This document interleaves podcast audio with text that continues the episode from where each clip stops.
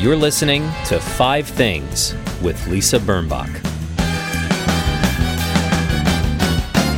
Hi, I'm Lisa Birnbach. A number of my friends are trying to ignore the news. They're able to ignore the news that to me gushes uncontrollably like lava, a toxic spill that can sometimes prevent me from doing things. But I understand trying to ignore it. There's a part of me that wishes I could join them and read more fiction, take more walks, eat meals with friends al fresco. I can't, and I make no judgment for them. I'm just not wired to not pay attention. I do know how to compartmentalize my thoughts, but this takes something beyond that. I can still enjoy my new life as an amateur baker and cook. I am still able to read, thank God, and write and adore my family.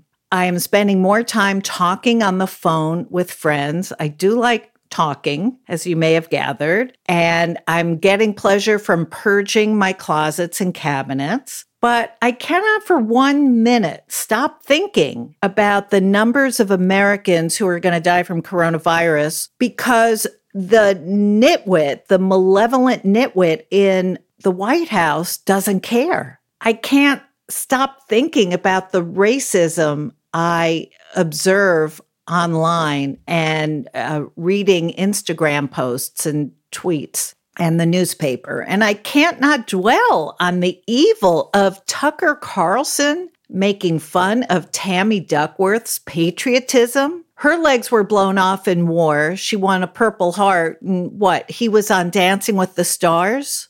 I, I don't get it. I cannot forget for one second that disgusting Laura Ingraham and her making fun of people for wearing masks or saying that masks don't help. I'll stop right here because I also I'm calm and I have my five things and we're going to talk about those. So I'm going to take a big breath.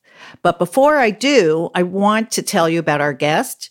Her name is Kari Lizer. She is a very funny writer whose work you're already familiar with because she wrote and produced Will and Grace, and she created and wrote The New Adventures of Old Christine, the show that starred Julia Louis Dreyfus. Now she's written her first book called Aren't You Forgetting Someone? Essays from My Midlife Revenge. I think you'll enjoy her. And also, she uses her children's real names as opposed to my exhibits. Okay, here is my list of five. Number one, as I've been plunging into my uh, uh, storage boxes and storage bins, I have found old mementos and souvenirs, some of which I'm planning on framing. Uh, some pieces that are framed, I'm going to reframe when it's, you know, safe to go out and do that.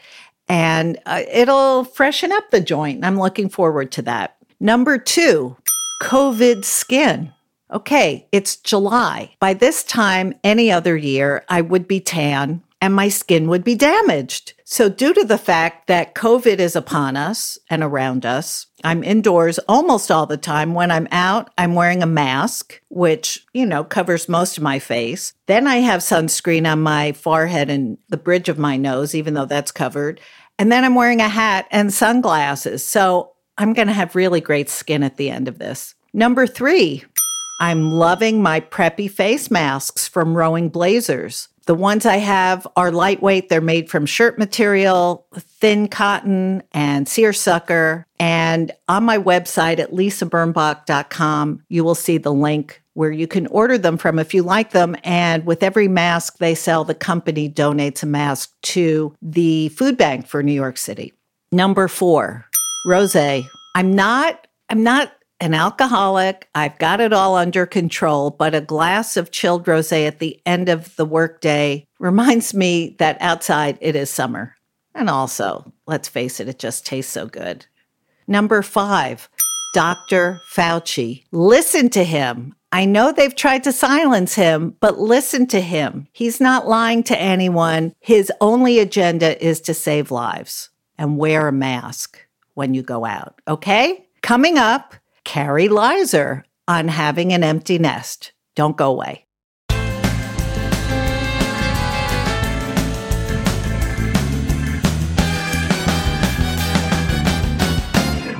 My guest today, Kari Lizer, has written a very funny, extremely honest, and I say this without having met her before, memoir called Aren't You Forgetting Someone? Essays from My Midlife Revenge. Kari, it's so nice to talk to you. Very nice to talk to you too. Thank you for having me. I feel I know you very well, which is always uh, a hardship in an interview, especially when you can't see one another. I know you intimately now, and you don't know me. But I have to say, you remind me of me in some very good ways. I think one of the ways I'd like to talk about is how you can write about your family life so intimately. You have three kids. I do too. I call them mm. my exhibits because I've always been terrified of revealing their names because I'm such an embarrassing person to be associated with. How did your kids feel about you writing about them and using, I expect, their actual names? I did use their real names. And, you know, because I've been writing television for so long and sort of mining their lives since the day they were born. I think they're used to it more or less. Uh, I did send them certain essays as I went along and said, You need to let me know how you feel about this. You need to let me know right now do I need to change your names? Do I need to change certain aspects of this story before it gets out in the world? And my kids, um, I think above all else, they like attention. I think they like attention as much as I mm-hmm. do. And I, and so I think the, at the end of the day, they were a little bit like, well, uh, as long as I'm funny, I don't care. Um, their biggest concern was my daughter in particular said, I sound like a pain in the ass. Make me funnier. Uh, so, um, that really was, they were all really good sports about it, I'm happy to say. So um, that was their only complaint was don't make me sound mean. Uh, make sure I'm funny, and then you can use my name. And they all read the book, I assume, or the essays before it was published. Well, I'm not sure my youngest son has read the book yet. Uh, I uh, yeah, I keep asking about it. Like, what did you think of the book? And I keep getting really vague answers. So I don't know that he's read it yet, honestly. And how old is he now? He's 22. He's 22. Mm-hmm. And you have twins who are what, 25? We're 24. 24. Mm-hmm. And so they never felt cannibalized. They felt kind of as if you were making them kind of cooler and more famous because other people's famous. parents don't get to do that. yeah, I think I think they uh, they didn't mind being a little famous, and uh, yeah, no, I, I think they didn't. I think they were just they were used to it. It was sort of part of their growing up, and I think it was it was sort of normal for them and for their upbringing. I think they were okay with it. Now, the person you expose the most and embarrass the most, of course, is yourself. Of course, and there's so many I guess, uh, stories that could be potentially career destroying if you didn't invent your own career. Right. Um, you've made yourself sound unlikable, completely self absorbed, antisocial, mm-hmm. impatient, mm-hmm. indifferent, judgmental, judgy McJudgy, or whatever you called yourself.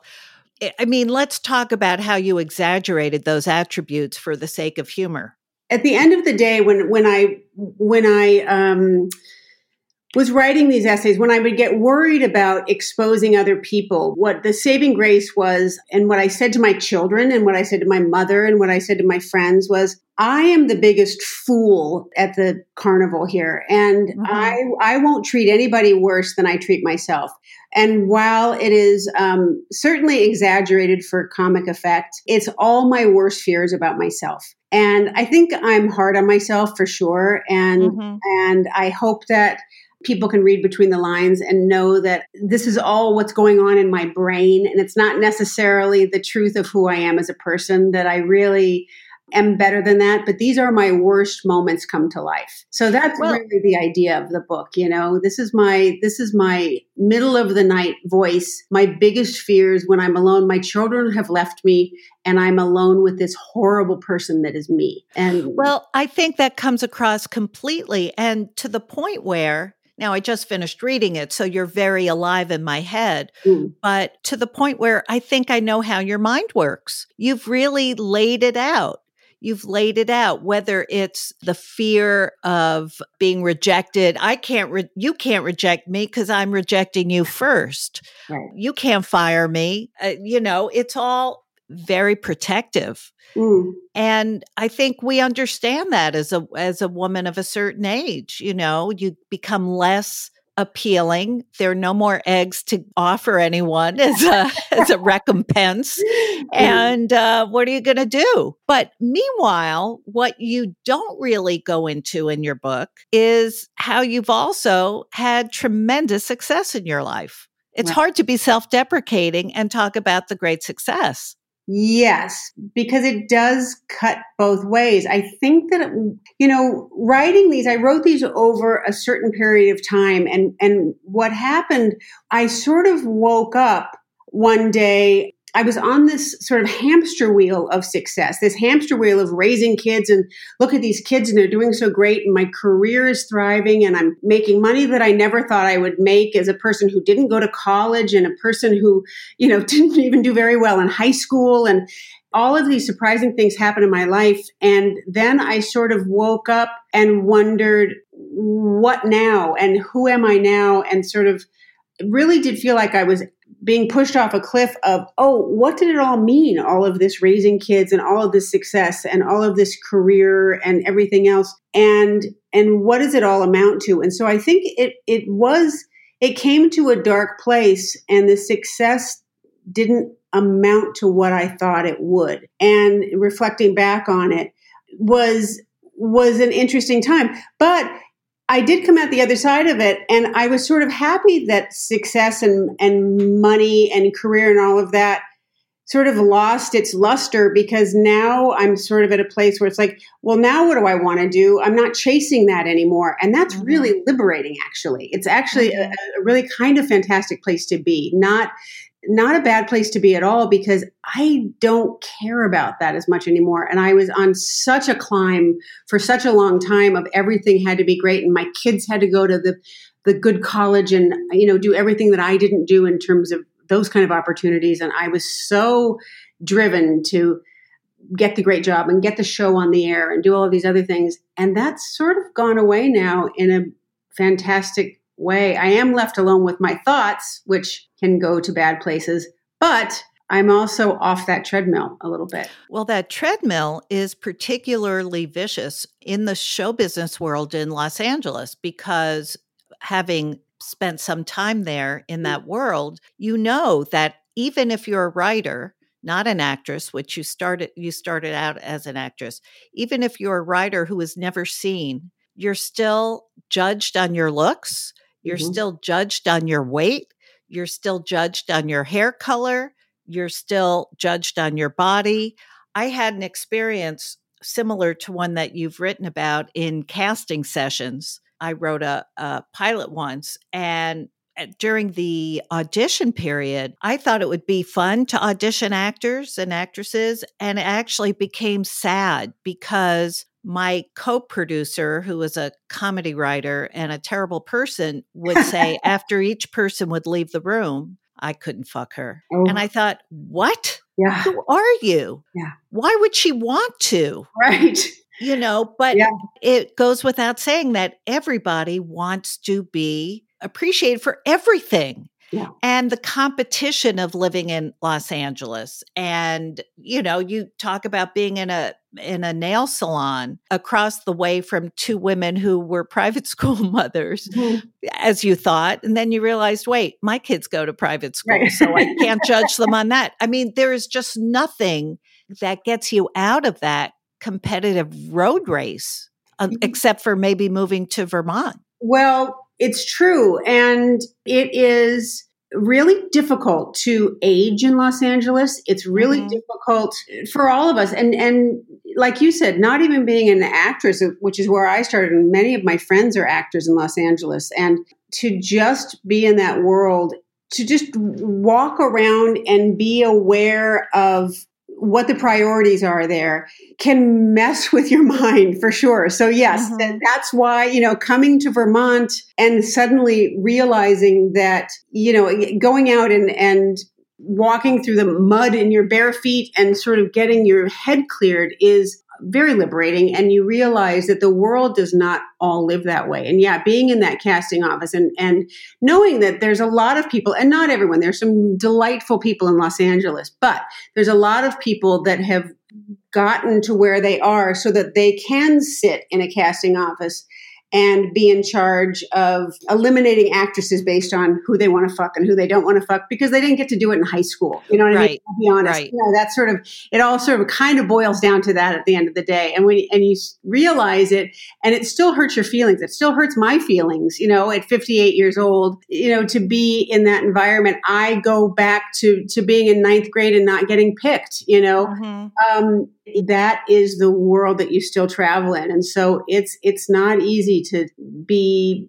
bathed in that all day every day and you have to find a way to climb out of it and just and sort of have your priorities shifted a little bit. So it's really good to get out of there and think about other things and do other things and and write about it. And it's and for me it was just liberating to sort of write about it and call it for what it was.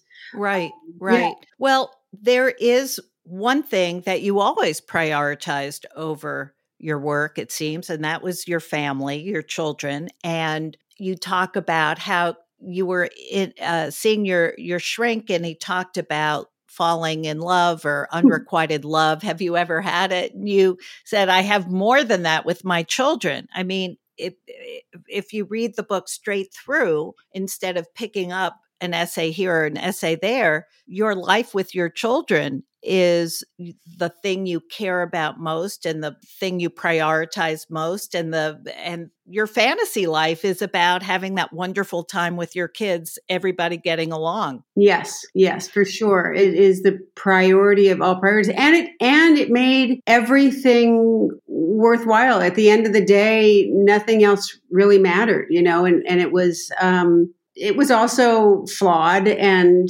difficult and you know all those things that families are. But uh, yeah i could always hold it in my sights. As like this is the thing i'm doing it for. And right. you know vacation is coming up so hold on tight. You know i can get through these three yeah. of, you know because we get to write two more episodes. Exactly. You know because always, we're going away. Yeah. Right. Yeah it was always the thing that that was you know that was there to um, to that was made everything sort of worthwhile that I could always hold on to. You know, the even the soccer tournaments on the weekend. It's like that was such a reprieve. You know, I could go sit in my little fold out chair with my cooler full of snacks and surrender to it and be a normal person and just sit there and watch my kids play soccer was just such a relief. And then suddenly you were just a person on you know on the soccer field, and yeah. that was heaven. You know, that was my idea of just a, a great weekend. Uh, did you have help raising your kids after your divorce or separation? Because you you talk a lot about being a single mom. Was your ex husband involved with raising the kids, or did you have a babysitter, a nanny? Yeah, I mean, my ex husband is a, a, good dad. He's and he lives in Los Angeles, an actor, and he was around for sure. But he was also trying to make his way. But there were three kids, and they had a lot of activities and a lot of stuff going on. I also had Elizabeth, who I refer to as my wife. I don't, you know, I don't know if I call her that in the book. She doesn't like it very much when I call her my, but um, she has been with me since before my kids were born. And she, I have so many animals in my house. I mean, forget, right. I have so many animals that if Elizabeth weren't with me, nothing would work. My house would just cave in on itself. And she is, you know, part farmer, nanny, you know, just best friend, best everything. And she makes the whole thing run for me because I'm a, I'm able to go out of town and she feeds the chickens and tends to the sick cat and the dogs and the rabbit and everything else that comes in. We had a parrot at one point. We had we've had rats. We've had you know everything. I mean, the whole place is just crawling. So if it weren't for Elizabeth sort of holding the place together, it wouldn't have worked. And then there's been nannies that have come and gone.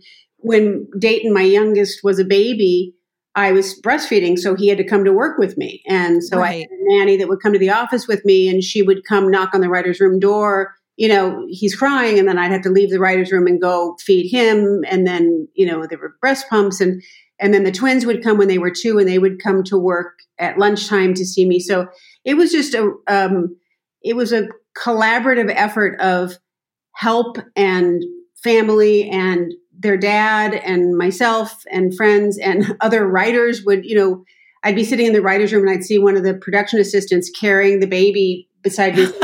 you know, we're going to go deliver scripts on the golf cart. It's like, oh God, you know, riding on the golf cart. So it is definitely a group effort when you're working that hard and you have three kids that are within three years of each other. Yeah, and two are twins. Yeah, yeah. It's yeah. A, it's a free for all. You know, every, everybody it, has to help.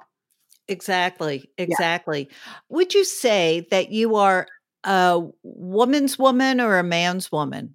You know, I think when I was younger, I was sort of a man's woman because I was dumb. You know, I was, always, you know, I was always trying to get guys to like me and laugh at me, and I liked boys thinking I was funny, and I had a lot of guy friends. And I think as I've gotten older and smarter, I adore women, and not that I don't like men still, but I uh, have so many great women friends, and I value women a lot more than I did when I was younger. Mm-hmm. Um, I mm-hmm. care much more about um, their brains and their thoughts, and I have great, better conversations with them. And I would take a tribe of women um, over a tribe of men any day. When you were younger, you you wanted more male attention and male friends or I think I when I was younger I cared more about what men thought of me because I was dopier and I think as I've gotten older I've come to appreciate much more the company of women uh, I I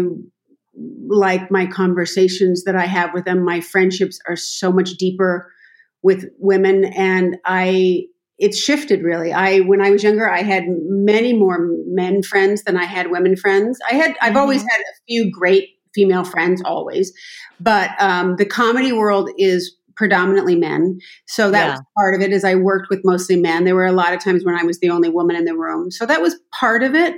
But I think I've come to appreciate my friendships with women a lot more than I did when I was younger. And I just really value the time that I spend with my women friends. I think much more than I did when I was younger. When I read the book, Aren't You Forgetting Someone? It feels like you don't have any friends, and I was worried about you. oh, that's sad. Uh, because it sounds like my kids are my only friends. Uh, when the, when they abide you, yeah, yes, yeah, yes. yeah. Well, that was a little bit true for a while. That was a realization that I came to when they left. Is that I hadn't really set myself up very well because time was so short you know there was there was work which took up so much time and then there was kids and that there really wasn't a lot of time for anything else. I didn't have a big social life.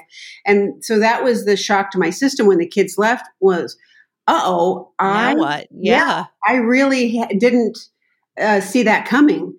And so that was true. I didn't i didn't cultivate um, outside interests. I didn't, I never went to the parties that people invited me to or events that didn't involve the kids or uh, there just wasn't time you know you just had to you had to pick. Like my my working mom's guilt was so intense that every spare minute was going to be spent with the kids. That was just that was just it for me. So right. I, I hadn't really cultivated that part of my life and i had to work on that when the kids were gone or sit home alone. So yeah, um, it was a little pitiful, but I'm I'm better now. Thank you. You're better now. Well, you give the impression that you were talking to yourself mm. and very much talking to your animals, and had forsaken human com- company. Yeah. For for that, but I'm glad that you're that you're socializing with humans now. Yeah, a little bit. I mean, listen, I'm not great, but and I still would prefer a dog over a person, but um, there are there are people in my life that I value and I uh, I associate with. So I'm I'm a little better. I'm not the hermit that I was when it first when my kids first went off. Now, having written for television for most of your adult career, what was it that made you turn to writing a book of essays? I've been doing the same thing for so long that I just I wanted to do something a little bit different creatively. I just I felt like I was just sort of repeating myself a little bit creatively. So I just I joined this writers group which was part of my socialization too frankly. This woman Claudette Sutherland who's 80 years old and she's this fantastic writing teacher in Los Angeles, a former actress. And I she has this writer's table at her house and I went there and just started writing that were they were just sort of these rants at first. I just and I didn't know what they were, but I just went in every week and sort of read these things and people would laugh at them and they just sort of became this pile of essays and I didn't know what I would do with them, but um, I brought them into my agents, which happened to be a conference room full of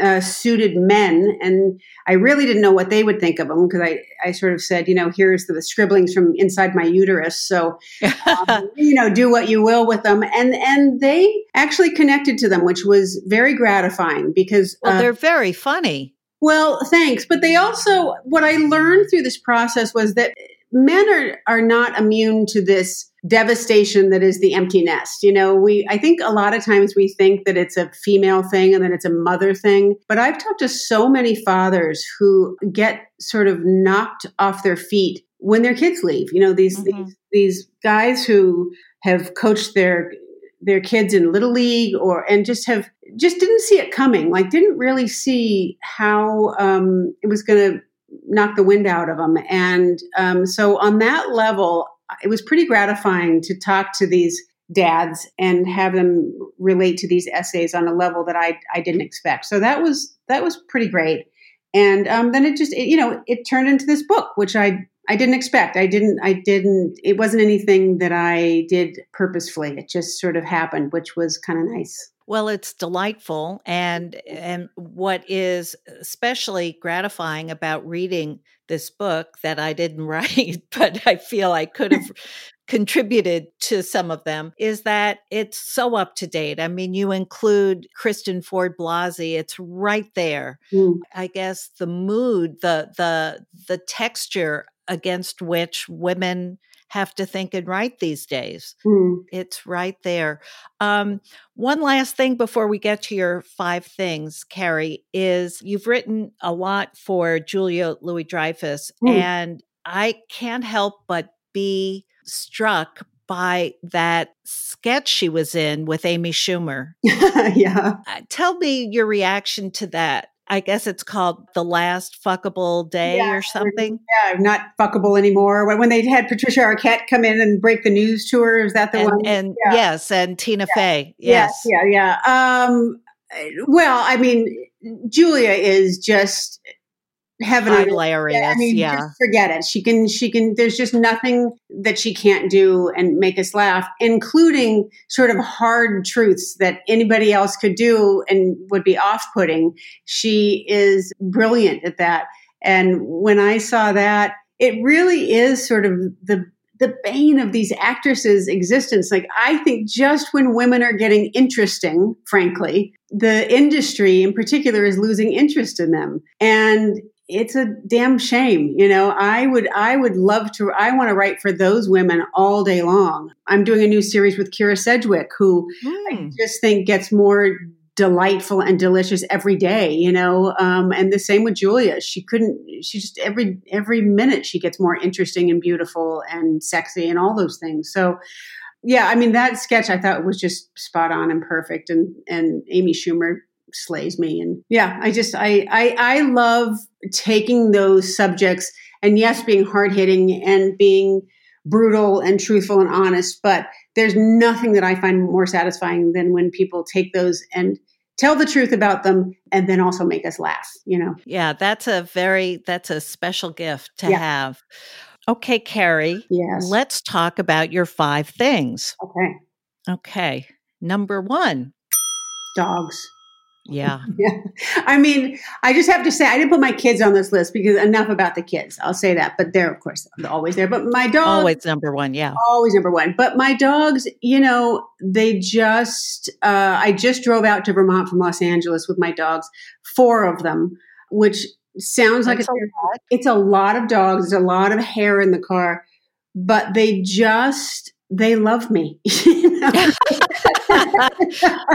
that really is the bottom line. They love me. They never, they always want to spend time with me. That's it. They never let you down. No, they don't. That's, that's just all there is. I get it. Yeah. Yeah. yeah. What's not to okay. like What's yeah. not to like? Yeah. Number two. um, always having a trip in the works.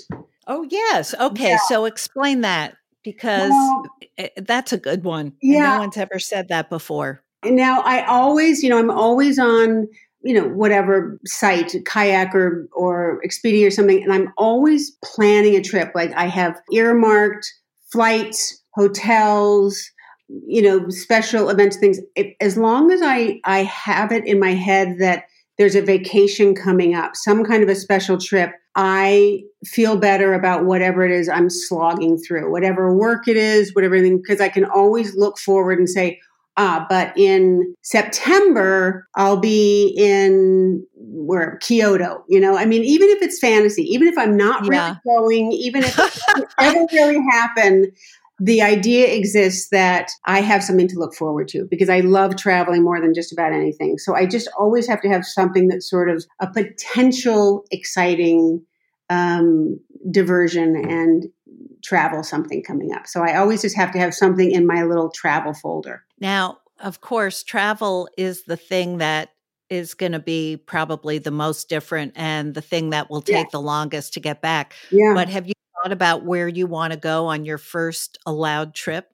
well, you know, my daughter lives in London, so I'm oh, she does. Yeah, I'm missing her terribly because um, you know, she was supposed to come out. She got stuck there just when everything sort of shut down. So that that's probably going to be my first venture. Maybe we'll meet someplace if if that's possible. We met in Ireland last year, and we tend to do that. She went to school in Scotland, but that's probably my my first the first thing that I'll do. But yeah, I you know I love to go to Mexico. I love I don't know. There, I have so many places on my list because I just it's what I do. I just fantasize between that and and looking at ruined um, houses. You know, I'm on this site, cheap old houses, and oh, I don't know that one. Oh, please go on this. And now there's a new thing, cheap old houses in Europe, and they're like a dollar fifty, and you can get they pay you. Yeah, they'll They pay pay you to move there, but you have to fix it up. these like old monasteries in Italy, and I mean, it's just you. You'll never leave your house again. You just look at that, and then you'll be a happy person. But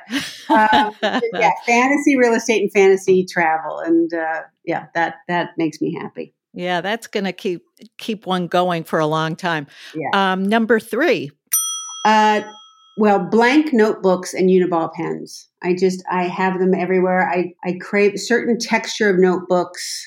You know, I'm always in search of the right ones I like and the right spacing of the lines because I just love to scribble down ideas that I think are my, you know, my next great idea. They're usually not my next great idea because it usually happens in the middle of the night. But just having notebooks everywhere and I'm just always in search of the perfect notebook. I have them in every backpack that I carry and in every sort of pocket everywhere. And then Uniball pens are my favorite pens of all time. So I have Yeah, they're good. Yeah. They're good.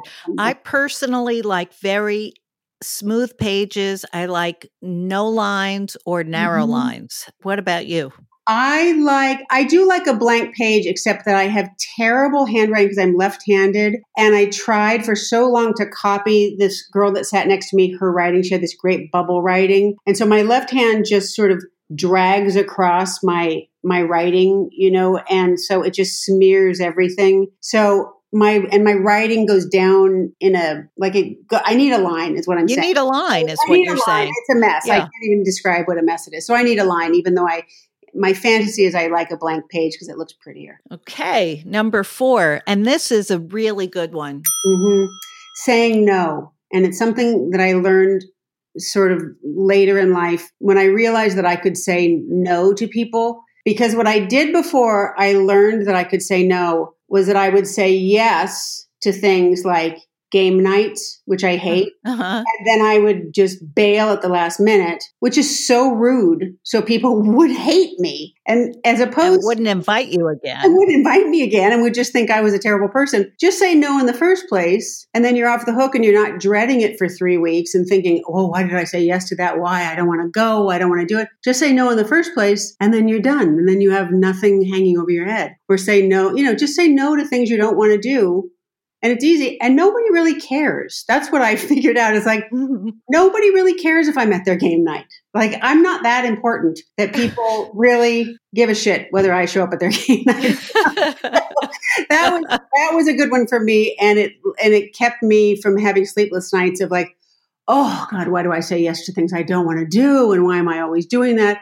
Because nobody else is thinking about me except me, is what I realized. Well, we always are so self conscious about ourselves. Oh, yeah. how well I look too fat, I can't go here or there. No one's looking at you. Everyone's no. looking at themselves. Of course they are. My worst moment of that was I said yes to somebody for a date once, very long time ago. I was very young in my 20s and I didn't want to go. Like I was in a panic. I can't, I can't do it. I can't do it. He shows up to the door and full on panic. I'm not going. And I ran and I hid under my bed and he came around to the back, and there was a French door next to my bed. And he looked through the windows, and he could see me laying underneath my bed. Oh no! It was, it's like, what's wrong with you? And I had to see him in acting class the next week. And it was just like, how about just don't say yes to things? So yeah, yeah, saying oh, that's pretty. That's that's extraordinary. Yeah, it's tragic, and, and yet you survived. I did. Here I am. Here you are. And number five um, ugly underwear uh, was very liberating when I realized that nobody. I mean, there are probably some people that care if you have, you know, really va va voom lingerie on, but I've yet to meet people, men that really care that much about it. And for me, like super comfortable, almost maternity underwear uh-huh. is my favorite thing on the planet and so comfortable and i'm so happy once i stopped wearing like thongs thong. and things uh-huh. like what am i doing with my life doing that always pulling it out of my ass and it's like and i started wearing just really comfy like cotton almost boy underwear uh, it changed my life and so I'm, I'm, really, I'm, pretty happy about that. And nobody cares. Like there's nobody not, cares. Nobody cares. So and the kind of man who is worthy of you won't care. No, not at all. Not. Um, I have to confess, since the quarantine, I have rarely worn a bra, and that has been just a giant pleasure. Mm, yes, that is. Yeah, that's there's nothing better than that. Yeah, quarantine, eh, there's, you know, as bad as it's been, there have been a couple things about it, like not, no highlighted hair and no bra. It's not been the worst thing in the world. And you had had experience in quarantine anyway before that. I had. That was a little less pleasant, but yeah yeah. a medical quarantine. Yeah. But to read more about Kari's life, her ability to say no, her ability to talk to her chickens and have her chickens live in maybe more splendor than she does. I don't know. There were no illustrations. you should read her new book, Aren't You Forgetting Someone? Essays from My Midlife Revenge. Kari Lizer, lovely to meet you over the phone. Hope to meet you one day in person. I hope so too. Thanks so much. It's been great talking to you. Thank you. Thanks, Lisa.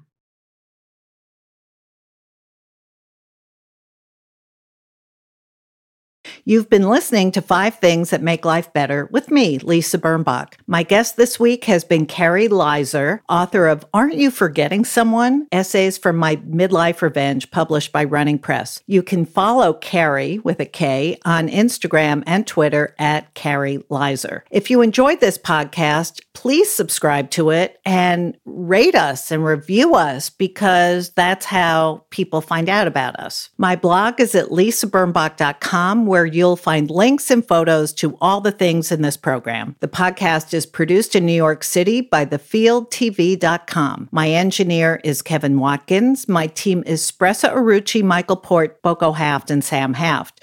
Until next week, wear a mask and act natural. Bye bye. That was Five Things with Lisa Birnbach. New episodes every Friday, if she remembers.